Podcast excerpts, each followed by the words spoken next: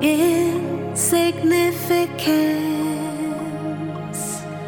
Mohit Ahuja. Hello कैसे हैं आप? उम्मीद है खुश है, ज़िंदगी ज़िंदा दिली से मज़े से जी रहे हैं। मेरा नाम है मोहित आहूजा और इस शो का नाम है in significance I am sure ये आप बहुत बार सुन चुके हैं, लेकिन ये उतना सा पल है इस पॉडकास्ट में जहाँ पर मैं खुद को थोड़ी सी सिग्निफिकेंस दे पाता हूँ। अच्छा लगता है। ये जानकर कि मैंने कुछ शुरू किया है और वो किसी और की ज़िंदगी में कुछ मायने रखता है। कुछ दिन पहले मेरा एक बहुत ही अच्छा दोस्त है, बॉम्बे आया हुआ था मेरे पास रहने के लिए। आपने अगर मेरे पहले वाले पॉडकास्ट सुने हैं तो आपने इस नालायक का नाम सुना होगा कभी ना कभी। उसका नाम आमिर है, बचपन का दोस्त है मेरा। अब इन बचपन के दोस्तों के साथ तकलीफ़ ये रहती है कि वैसे तो हमारी कोई मतलब की, कोई ढंग की बात होती नहीं है। बेकार की बातें बहुत होती हैं। एक दूसरे की बेइज्जती करने में हमारा परम धर्म है, वो हमें सबसे ज़्यादा पसंद है, लेकिन ढंग की बातें, काम की बातें बहुत कम होती है। और जब होती है ना तो या तो मेजर अग्रीमेंट्स होते हैं या मेजर डिसएग्रीमेंट्स होते हैं। ऐसी ही कुछ बात हो रही थी और ना जाने आमिर को कहाँ से एक सवाल आया और उसने मुझसे पूछा कि, यार मुझे एक बात बताओ। मैंने कहा हाँ भाई, पूछ। वो बोला कि तू मुझे जब भी कॉल करता है तो फ़ोन फ़ोन उठाते ही बोलता है, सलाम वालेकुम भाई। मैंने कहा हाँ बोलता हूँ।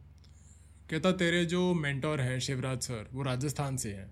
मैंने कहा, कहता तो उनको जब भी एड्रेस करता है तो बोलता है हुकुम सा मैंने कहा, कहता, तेरे जो डॉक्टर फ्रेंड हैं, दादा जो हैं, परीक्षित भट्टाचार्य जो कोलकाता में है बिकॉज़ इज़ अ बंगाली तो उनको कॉल करता है तो कहता है, दादा।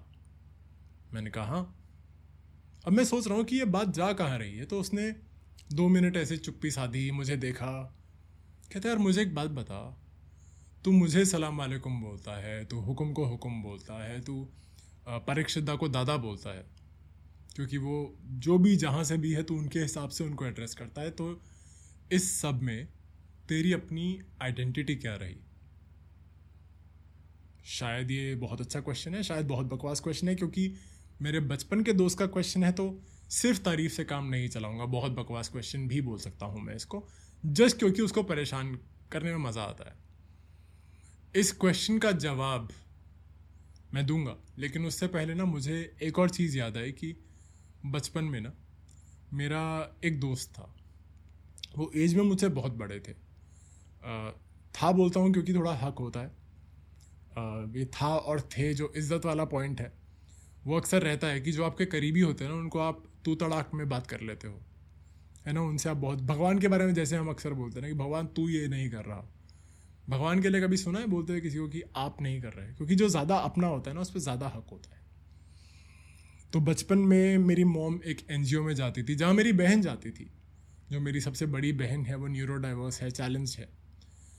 सुपर ह्यूमन कहना पसंद करता हूँ मैं उस टर्म को। उस इंसान को। और आ, उन जैसे बहुत सारे इंसान बहुत सारे न्यूरो डाइवर्स सुपर ह्यूमन लोग थे उस एनजीओ में। और मेरी मोम वहाँ वॉल्टियर करती थी। उसी एनजीओ में एक लड़का था जो मेरा दोस्त बन गया आगे चल के जिसका नाम था राजन।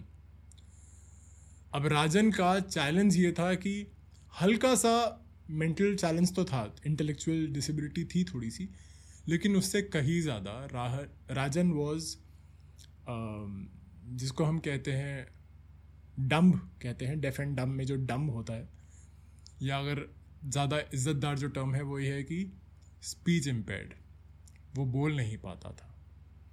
बहुत सारे लोग होते हैं जो खुद को एक्सप्रेस नहीं कर पाते, बोल नहीं पाते। भगवान ने उनको वो रहमत नहीं दी है कि वो बोल सकें, अल्फाजों में अपने आप, अपने फीलिंग्स को, अपनी कहानी को बयां कर सकें। तो राजन से जितना भी कॉन्वर्सेशन होता था, वो एक बड़ा ही चुप सा कॉन्वर्सेशन लग सकता है आपको। बहुत चुप सा एक कॉन्वर्सेशन होता था, जो बड़ा वन साइडेड लगता था मुझे तब। जब आमिर ने मुझसे सवाल पूछा तो मुझे न जाने क्यों राजन की याद आ गई। राजन का फ़ोन आता था घर पे। And when he used to call I was still in school मैं आप करके बात करता था, बड़े थे वो मुझसे। ईजीली दस पंद्रह बीस साल बड़े होंगे। And used to call and every time I used to talk to him when he used to call और आप सोचिए कि आपके घर पे फ़ोन बजा। ये वो ज़माने हैं जब लैंडलाइन होती थी MTNL के फ़ोन होते थे, दिल्ली में। और राजन का फ़ोन आता था और फ़ोन उठाते ही आपको नॉर्मली हेलो सुनाई देता है। राजन के केस में all I used to hear was and I was like हाँ राजन। कैसे हो? क्या चल रहा है?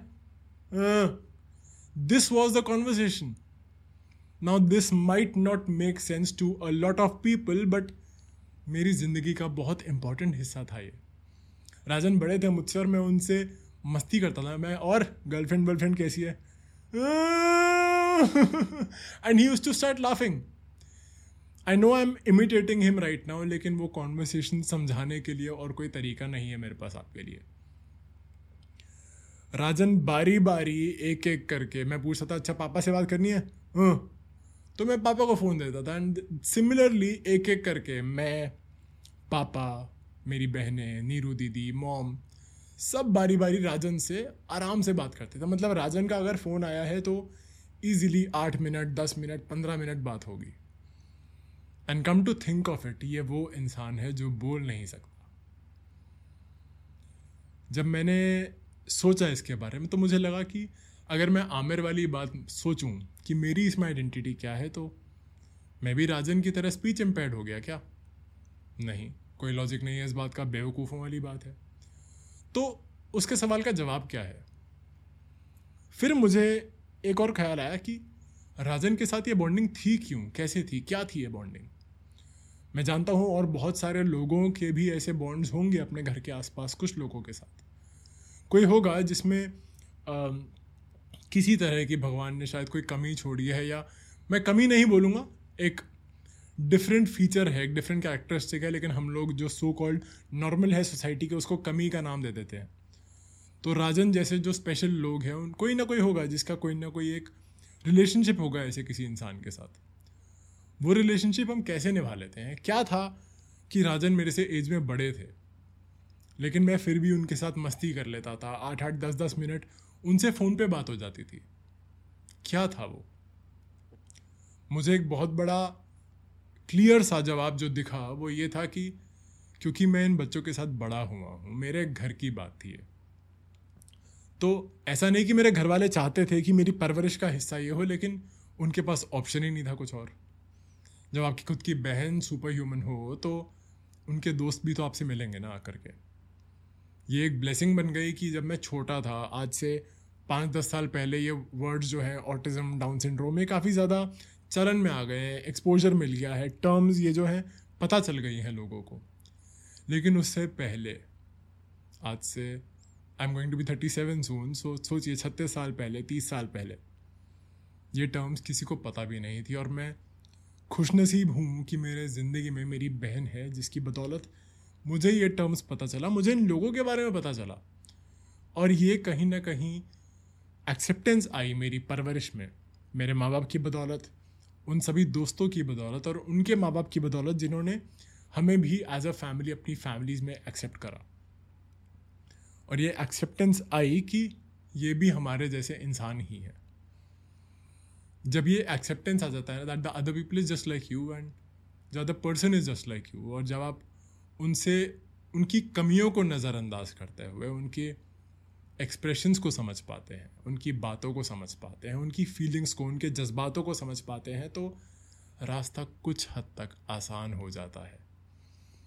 मुझमें भी बहुत सारी कमियाँ होंगी ना, लेकिन अगर आप मेरे पॉडकास्ट सुन रहे हैं, सुनते आए हैं और आपको एक परसेंट दो परसेंट पाँच परसेंट भी कुछ वैल्यू लगती है अच्छा लगता है सुनने में तो कहीं ना कहीं आप भी मेरी कमियों को, जहाँ मैं स्टैमर कर जाता हूँ, अटक जाता हूँ, कुछ गलत बोल देता हूँ, आप भी कहीं ना कहीं उसको नज़रअंदाज करके आगे बढ़ रहे हैं ना।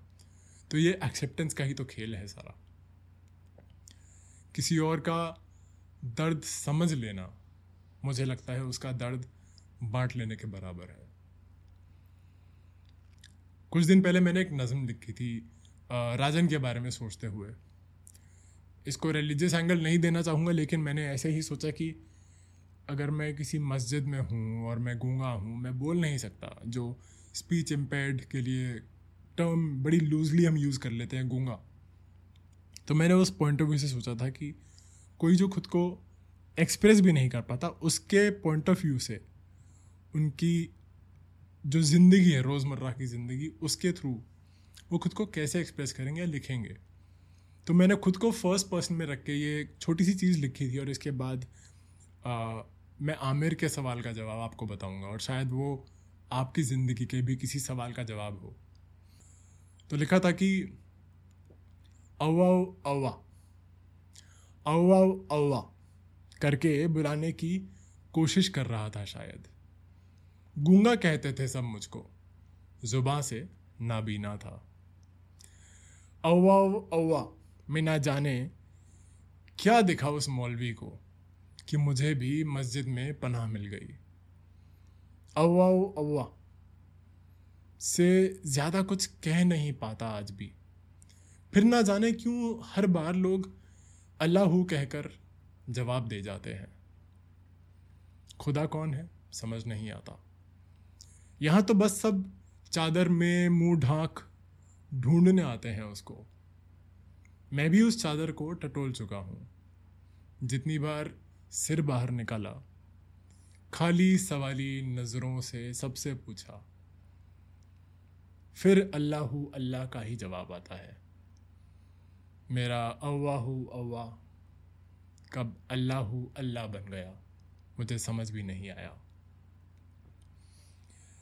मैंने राजन के बारे में सोच के लिखा था ये कि जो खुद को एक्सप्रेस नहीं कर पा रहा, जो ना जाने क्या कहना चाह रहा है, लेकिन हमने अपनी तरफ़ से उसको समझ लिया ना। अपनी तरफ़ से एक मतलब निकाल लिया उस बात का। और जब मैंने ये लिखा और इसके बारे में सोचा और फिर आमिर के सवाल के बारे में सोचा तो मुझे एक सीधा, सटीक, बहुत ही क्लियर जवाब मिला। और वो जवाब ये था कि हाँ मैं जो राजस्थान से मेरे बड़े हैं, मेरे घर के बड़े हैं, हुक्म हैं, मेरे मेंटर हैं, मैं उनको हुक्म बुलाता हूँ। मेरे फ्रेंड हैं जो कोलकाता से, मैं उनको दादा बुलाता हूँ। आमिर मेरा दोस्त है, मेरा भाई है, मैं उसको भाईजान कहता हूँ, सलाम वालेकुम बोलता हूँ। इस सब में मेरी आइडेंटिटी क्या है? मेरी आइडेंटिटी वो है जो उनकी नज़रों में मैं हूँ।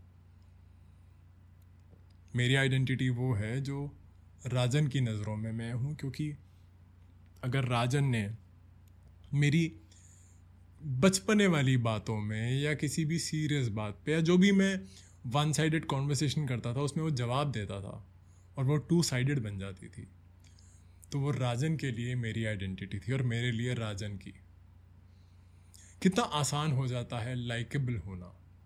जब आप सिर्फ़ दूसरे से उसकी भाषा में, उसके डायलेक्ट में, उसके अंदाज में बात कर लेते हैं। मैं चिढ़ाने को नहीं बोल रहा हूँ। सिर्फ़ इतना बोल रहा हूँ कि अगर आप एक सरदार जी को पाजी बोल देंगे तो आधा कंफर्ट तो वैसे ही आ जाता है।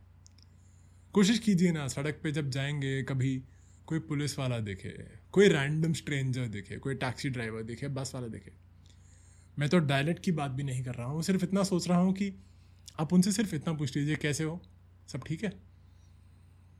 इससे भी बहुत सारे दरवाजे खुल जाते हैं लाइकेबिलिटी बढ़ जाती है। और मुझे लगता है कि द निटिग्रिटीज़ ऑफ़ ह्यूमैनिटी जो मैंने इस पॉडकास्ट का नाम रखा है, जो इस स्पेसिफिक एपिसोड का नाम है, वो यही है कि आप प्यार से कंपैशन से, उसी जेस्चर से बात करें कि सामने वाले को लगे कि हाँ यार, वो मैटर करता है। और जब किसी को लगेगा ना कि उनकी ज़िंदगी में आप मैटर करते हैं देखिए, फिर गलती कर दी मैंने। जब किसी को लगेगा कि वो आपकी ज़िंदगी में मैटर करते हैं तो जो मैंने गलती करी उसको अब सुधार रहा हूँ। आप भी उनकी ज़िंदगी में मैटर करना शुरू कर देंगे। जब किसी को लगेगा कि उनके, आपकी ज़िंदगी में होने से फ़र्क पड़ता है तो आपका उनकी ज़िंदगी में होने से फ़र्क पड़ना शुरू हो जाएगा और ऐसे ही लाइकेबिलिटी बढ़ती है। इन्हीं चीज़ों के लाखों करोड़ों रुपए कमा रहे हैं टीम लीडिंग के नाम पे और जो कॉपोरेट्स में बड़े बड़े लाइफ गुरुज बैठे हैं। लेकिन असल में आप देखें, सोचें तो हमारी माओ ने, हमारे माँ बाप ने यही वैल्यूज़ तो दिए हैं हमें। और इसके लिए पैसे देने की ज़रूरत नहीं है क्योंकि ये बेशकीमती आप ख़रीद नहीं सकते इसको। हाँ आजमा ज़रूर कर, आजमा ज़रूर सकते हैं लाइफ में अप्लाई कर सकते हैं। तो एक्सेप्टेंस का हाथ थाम लीजिए तो बहुत सारे रास्ते खुल जाते हैं। कोशिश कीजिएगा, पूछिएगा किसी रैंडम आदमी से कि कैसे हैं आप, सब ठीक है? अच्छा लगेगा, आपको भी और उनको भी। राजन, कितनी प्यारी मेमोरी है यार। मुझे खुशी है इस पॉडकास्ट के ज़रिए जो बहुत छोटी छोटी छोटी छोटी मेमोरीज है ना ज़िंदगी की। बहुत सारे छोटे, प्यारे किस्से जो हैं, मैं उनको फिर से जी पाता हूँ। और अगर आप इनको सुन लेते हैं और आप सराहना करते हैं you appreciate it that makes my day बहुत बहुत शुक्रिया सुनने के लिए सपोर्ट करने के लिए इनक्रेज करने के लिए क्रिटिसाइज करने के लिए भी। सीख ही तो रहे हम सब। बहुत जल्दी फिर से मुलाकात होगी। ध्यान रखिए खुद का, अपने ख्यालों का, अपने आसपास के लोगों का, अपनी खुशियों का। फिर मिलेंगे। मेरा नाम है मोहित आहूजा और इस शो का नाम है इन सिग्निफिकेंस गॉड ब्लेस यू जल्दी मिलेंगे Insignificance with Mohit Ahuja.